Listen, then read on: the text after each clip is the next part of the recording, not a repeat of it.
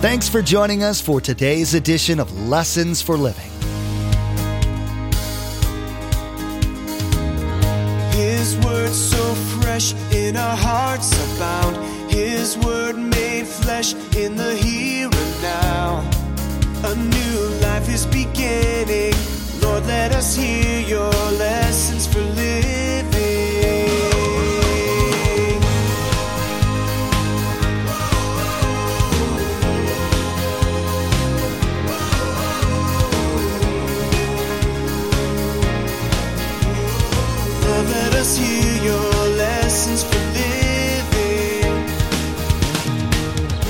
I, somebody said to me kind of the other day this, well, I go to church, I'm fine.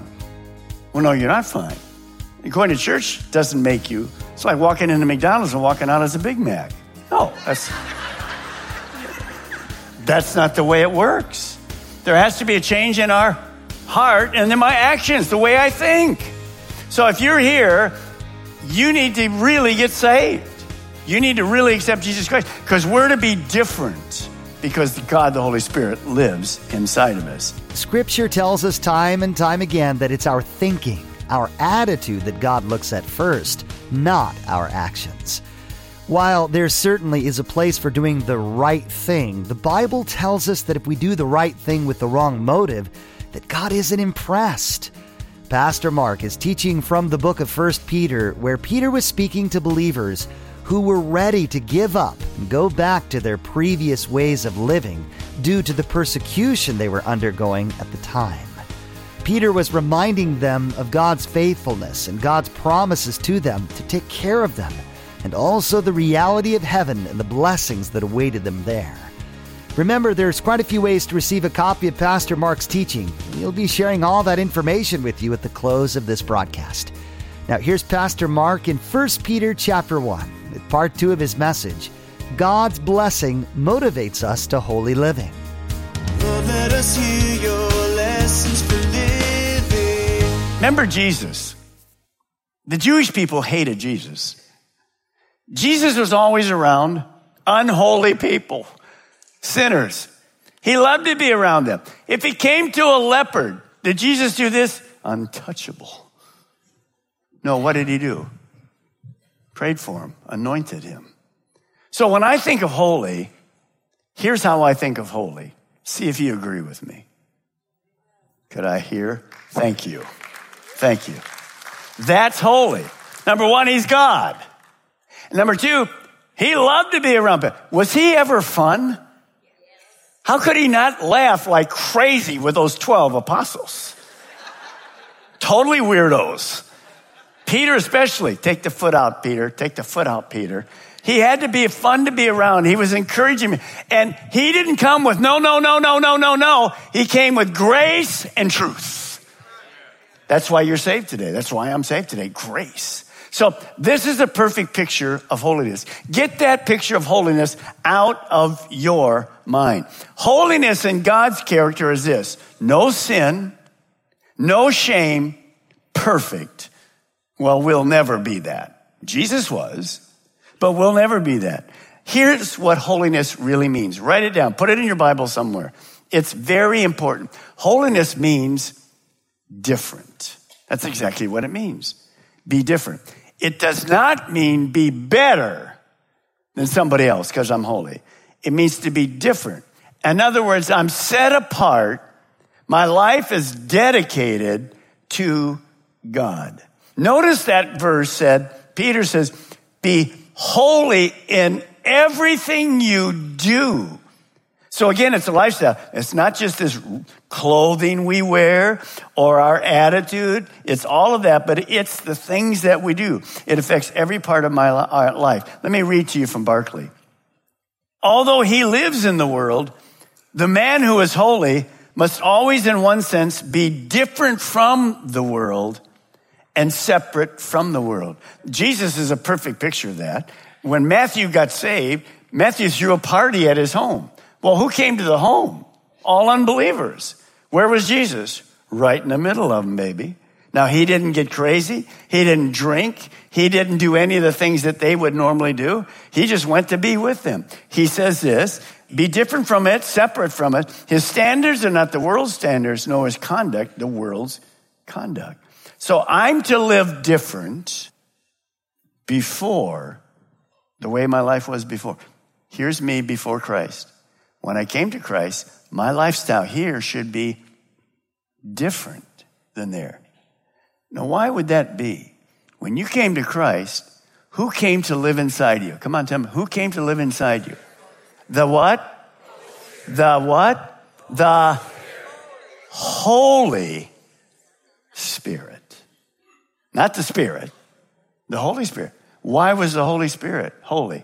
Because He's God. So I have the Holy Spirit in me. So my life should show I'm not perfect but I should live different. The whole book of Matthew, when you get to the Sermon on the Mount, chapters five, six, seven, it's all about being different. Not better than people, but our lifestyle is different. Let me challenge you with something this morning. Many Christians come to Christ, and that's it. It's an event. They're done.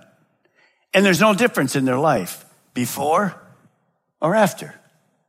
Yeah, but sorry, Pastor Mark, I got my stamp. I'm going to heaven.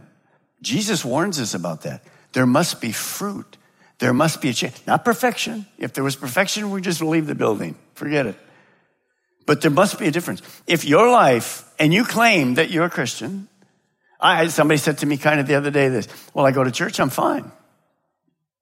Well, no, you're not fine. going to church doesn't make you, it's like walking into McDonald's and walking out as a Big Mac. No, that's, that's not the way it works. There has to be a change in our heart and then my actions, the way I think. So if you're here, you need to really get saved. You need to really accept Jesus Christ because we're to be different because God, the Holy Spirit, lives inside of us. Now, when you think of all that, really what God is saying is this You're my children, and I want you to be like me. And He's there to help us we ought to be like our father. When you see kids, and we have all done this, mom or dad or whatever, you watch that kid and you go, that kid's a spitting image of his dad. Look at the way he does things and whatever, or his mom or whatever. Well, that's what God is after. Look at this next statement. We glorify God simply means this. We make God look good by being like him. By being like him. Now, we're not going to be perfect but we're going to have his character. We're going to love people. We're going to love the lost. We're going to be like him. We're going to be pure in our mind, not perfect in our mind, but pure. And our actions are going to show that we love God. Ephesians 5 1 says this imitate God, therefore, in everything you do, because you are his dear children. Would you turn to your neighbor right now and get your little finger out? You like to do that right into that person's face. God says, be like me. Come on. God says, be like me. Some of you down here in the front row don't have a finger in anybody, so I'm going to give the finger right here to you. Be like me. Be like, is that what God's saying? That's exactly what he's saying. He says, you're my kids. Imitate the father. That's different than my old lifestyle. That's very different than my old lifestyle. And that's what pleases God. How can I thank you, God? There's another way. There's another way. Now, verse 17. Since you call on a father who judges each person's work impartially, live out your time as foreigners here. Interesting word, in reverent fear. I'll get to the fear in just a moment. Now, look at the words. He's an impartial judge. What does that actually mean? He's reminding us as a Christian, when I stand before God in heaven, there's going to be an evaluation day. You know that. I'm going to be evaluated on my time, talents, money, gifts, how I did with God. And that re- relates to eternal rewards. I'm in heaven. It's not about my salvation. But he talks here that impartial, impartial. When God looks at you and I, he doesn't have favorites. We're all made in the image of God. Every one of us. Unbelievers as well. Now, there's a parable in Matthew called the parable of the talents. One man gets five talents. The second person gets two talents. And the third person gets one talent. Now, can you imagine on Judgment Day if the man with five talents is put up against the man with one talent? That would be unfair. This person had five times the talent of this. No, God says, I'm judging you on your one talent. That's what I gave you. How'd you do with your one? That's all. It's not about somebody else. God is not going to judge you against somebody else. Can you imagine me standing up here today and God says, I'm going to bring somebody out of the crowd and we're going to judge that person. And Pastor Mark, you're going to be against that person. And out walks Billy Graham. I'm just throwing in the towel and going home, baby. I can't, I'm not gifted like that. That's impossible. Well, he will never do that. He's impartial. Then he talks, look in that verse, he mentions again foreigners, pilgrims. How many of you know that this world is not our final home? We're just traveling through. And that's what he's saying to those people in Turkey. Hey, you're just pilgrims. You're just moving through. Keep eternity in view, but do that with these strange words. Reverent fear. What is the fear of the Lord? Well, look in Proverbs 1 7. The fear of the Lord is the beginning of knowledge, but fools despise wisdom and discipline. Now, many people talk about the fear of the Lord as actual panic fear. I don't believe it's that, but it's a little more than just reverential awe. And when you think of that fear, there's this interesting balance that we have to come up with. So this is the definition I use. It's not perfect, but this is the definition I use. The fear of the Lord is to worship, respect, and love Him so much that we desire to obey Him. See, some of us, you say, Pastor Mark, you're showing me how to thank God for everything. Okay, okay, I'll be obedient. I'll do what He wants me to do. I'll be different. I'll do it. Why are you doing it? Because you told me to do it. No, that's useless. God isn't interested in that at all. See, it's, it's to worship, respect, and love Him so much that we desire to obey Him. Now, when you think about that, there's another definition in the Bible, and this is a very interesting one of fearing God. If I really fear God, if I really respect God, look at Proverbs 8:13. To fear the Lord is to hate evil. I hate pride. I hate arrogance, evil behavior, and perverse speech. So God tells us some things he hates. He hates people focusing on evil. Why should I be focusing on evil as I'm a Christian? That's crazy. He hates that. So what happens when I'm about maybe to sin? Sometimes we go through this thinking, well, there's nobody here. I'm going to get away with this baby. Uh, no, God's all knowing. You're not going to get away with it. Somebody else might not know it, but I'm not going to get away with it. God knows. So here it is. We don't say no to sin because we're afraid of getting caught. We say no to sin because we would displease our Heavenly Father. That's a whole different mindset. God, I don't want to go there. I don't want to displease you. I recognize you're holy. All that you've done for me, I absolutely want to do the right thing for the right reason. Now, Proverbs is filled with the benefits of fearing God. Look at this. The fear of the Lord leads to wisdom, to prosperity, to knowledge, and to happiness. We would think almost the opposite. No, when I put God first and respect Him and honor Him and want to obey Him and live my life different and have a mindset that follows the Word of God, not something else, then I please God. And He's so thankful. He's so wonderful to us. And it's actually good for me. I have knowledge, I have prosperity, I have wisdom. God gives me the wisdom to lead a life, and I live a happy life in spite of my circumstances. Now, when you think about something, Satan knows that we're to fear God. By the way, Satan didn't fear God. Remember, he said one day to God, God, you're number one. I don't, I don't care for that. I want to be number one. You can be whatever you want, but I'm going to be better than you. Well, the next thing he found out that he and one third of the angels were kicked out of heaven. God doesn't take number two. He always takes number one. Well, Satan will come to you and he'll come to me very often. And what is the thing that causes us trouble? Here's the two things. Do we fear God, respect him enough to obey him, or do I fear man? If you're in a business deal and your boss comes in and he says, You're going to have to fudge this over here because the auditors are coming. It's not a big deal, but you're going to have to fudge this. Well, now I have a choice. Am I going to fear my boss and my job, or am I still going to fear God? What's the right thing to do? Put God first. Is it easy? No, it isn't easy because I've got kids to feed at home. I've got this to feed at home. That's the way the world works. See, Satan always brings, don't worry about God. Fear that relationship. old man, you can't, you're not to, you're to lose your job. Now think about this.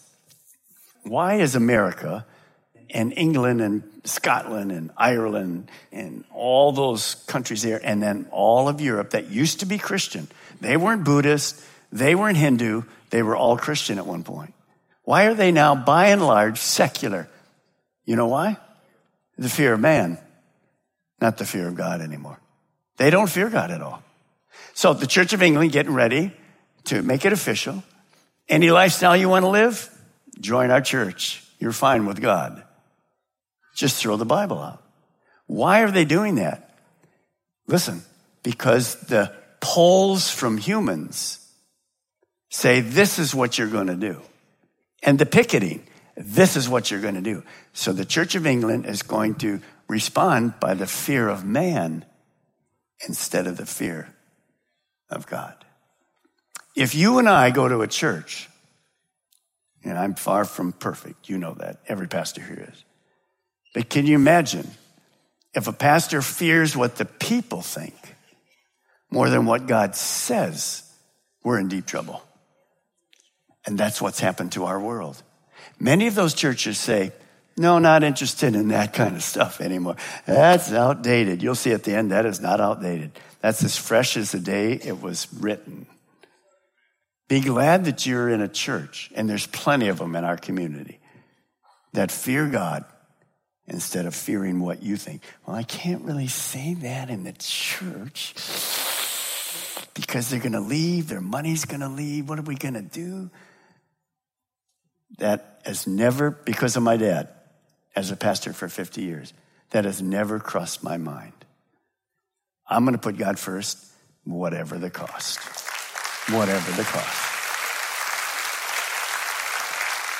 That's the way this church is built. Below me, right about here, when we put this building in, I took a Bible my dad gave me. I stand on my dad's Bible. I stand on it. It's not about my dad, it's about the Bible. It's the Word of God. I stand on the Word of God. I'm not going to dilute it as the rest of our world is doing. So many churches you go today, you will never hear difficult sermons. You won't even hear sin talked about anymore. But God gave us all of this. Peter is right up front with all of this. Now, verse 18. For you know that it was not with perishable things as silver or gold that you were redeemed from the empty way of life handed down to you from your ancestors. Now remember, in those days, a slave, we were slaves to sin. We talked about that when we did our series on freedom. A slave would have to be redeemed. Somebody would have to offer money. Somebody would have to pay him with gold or silver to buy the, the rights of freedom from that slave. And Peter says here, oh, you weren't, you weren't redeemed by somebody paying you money. You weren't redeemed by somebody, their good works. You can't become a Christian like that. And what he basically says there is this. Look at verse 19. But with the precious blood of Christ. That's what redeemed us. A lamb without blemish or defect. He was chosen before the creation of the world. That's an interesting statement. God had already have a plan that Jesus would come to this earth to die for the sins of mankind before he even created man. Why? Because his foreknowledge knew that Adam and Eve would sin. So before the foundation was here, the plan was already in place. This isn't like a second thought. Oh, Adam and Eve have sinned now. What am I going to do? It was before the world was created. He already had a plan. Now notice, he was chosen before the creation of the world, but was revealed in these last times for our sake. We understand it today. Through him, you believe in God, who raised him from the dead and glorified him. And so your faith and hope are in God. Now look at verse 21. Some of you have never done that in this service. You've never put your faith and your trust and your hope in God. I'm going to give you an opportunity. See, you can't be good enough. You can't get out of the freedom, the, bondage of sin by yourself. And so the only escape came through the, the sacrifice of Jesus. Christ's death was the ransom paid for our spiritual deliverance. And no amount of good works can redeem you at all. Now, notice what he says. Let's go back here for a moment. Look what he says in verse 18. He redeemed you from the empty way of life handed down to you from ancestors. Let me explain that. Most of the people we think Peter's writing to are Gentiles. Gentiles in those days are unlike Gentiles today. Gentiles in those days were pagans. They had dead gods. And so what he says is to these people, no, you became a Christian, not because you believed what your mom and dad taught you, bow down to idols, worship idols, uh, give offerings to idols, because that will never get you salvation. He says, you came to Christ and you left an empty way of life. Let me remind you, what was your life like before you came to Christ? You had no real purpose. You had no direction. You went down, and some of you are still doing that. You're going down all kinds of roads. And Solomon, the wisest man in all the world, richest man in all the world, did everything you could ever imagine that you can't afford to do. And he did that, and every road that he went down, riches, thousand wives and concubines. Think of that. Building, education, animals, everything. Every road he went down was a, that's it, dead end. Billy Graham calls our life before God this empty, lonely, guilty, and the big one, afraid of death. If you're a Christian this morning, are you afraid of death? I am.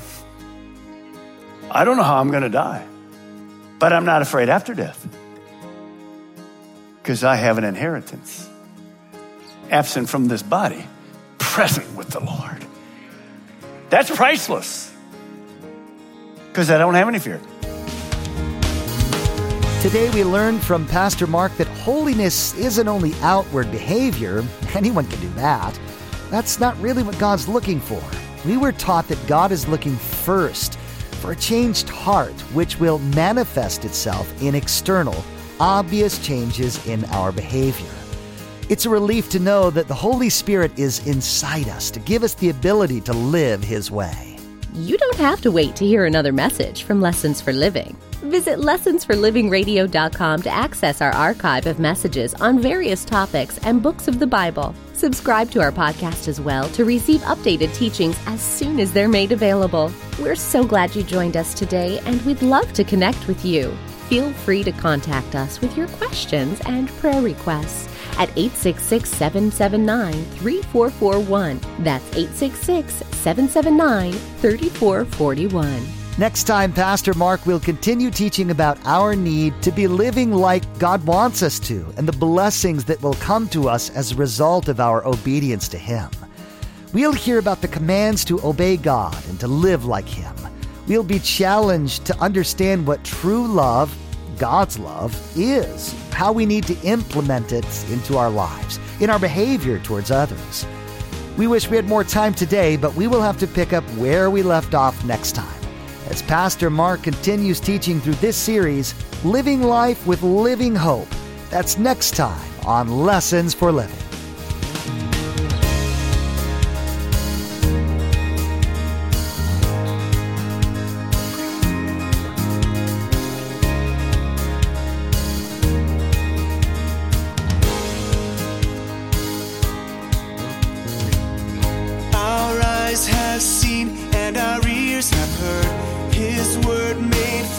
In a hurting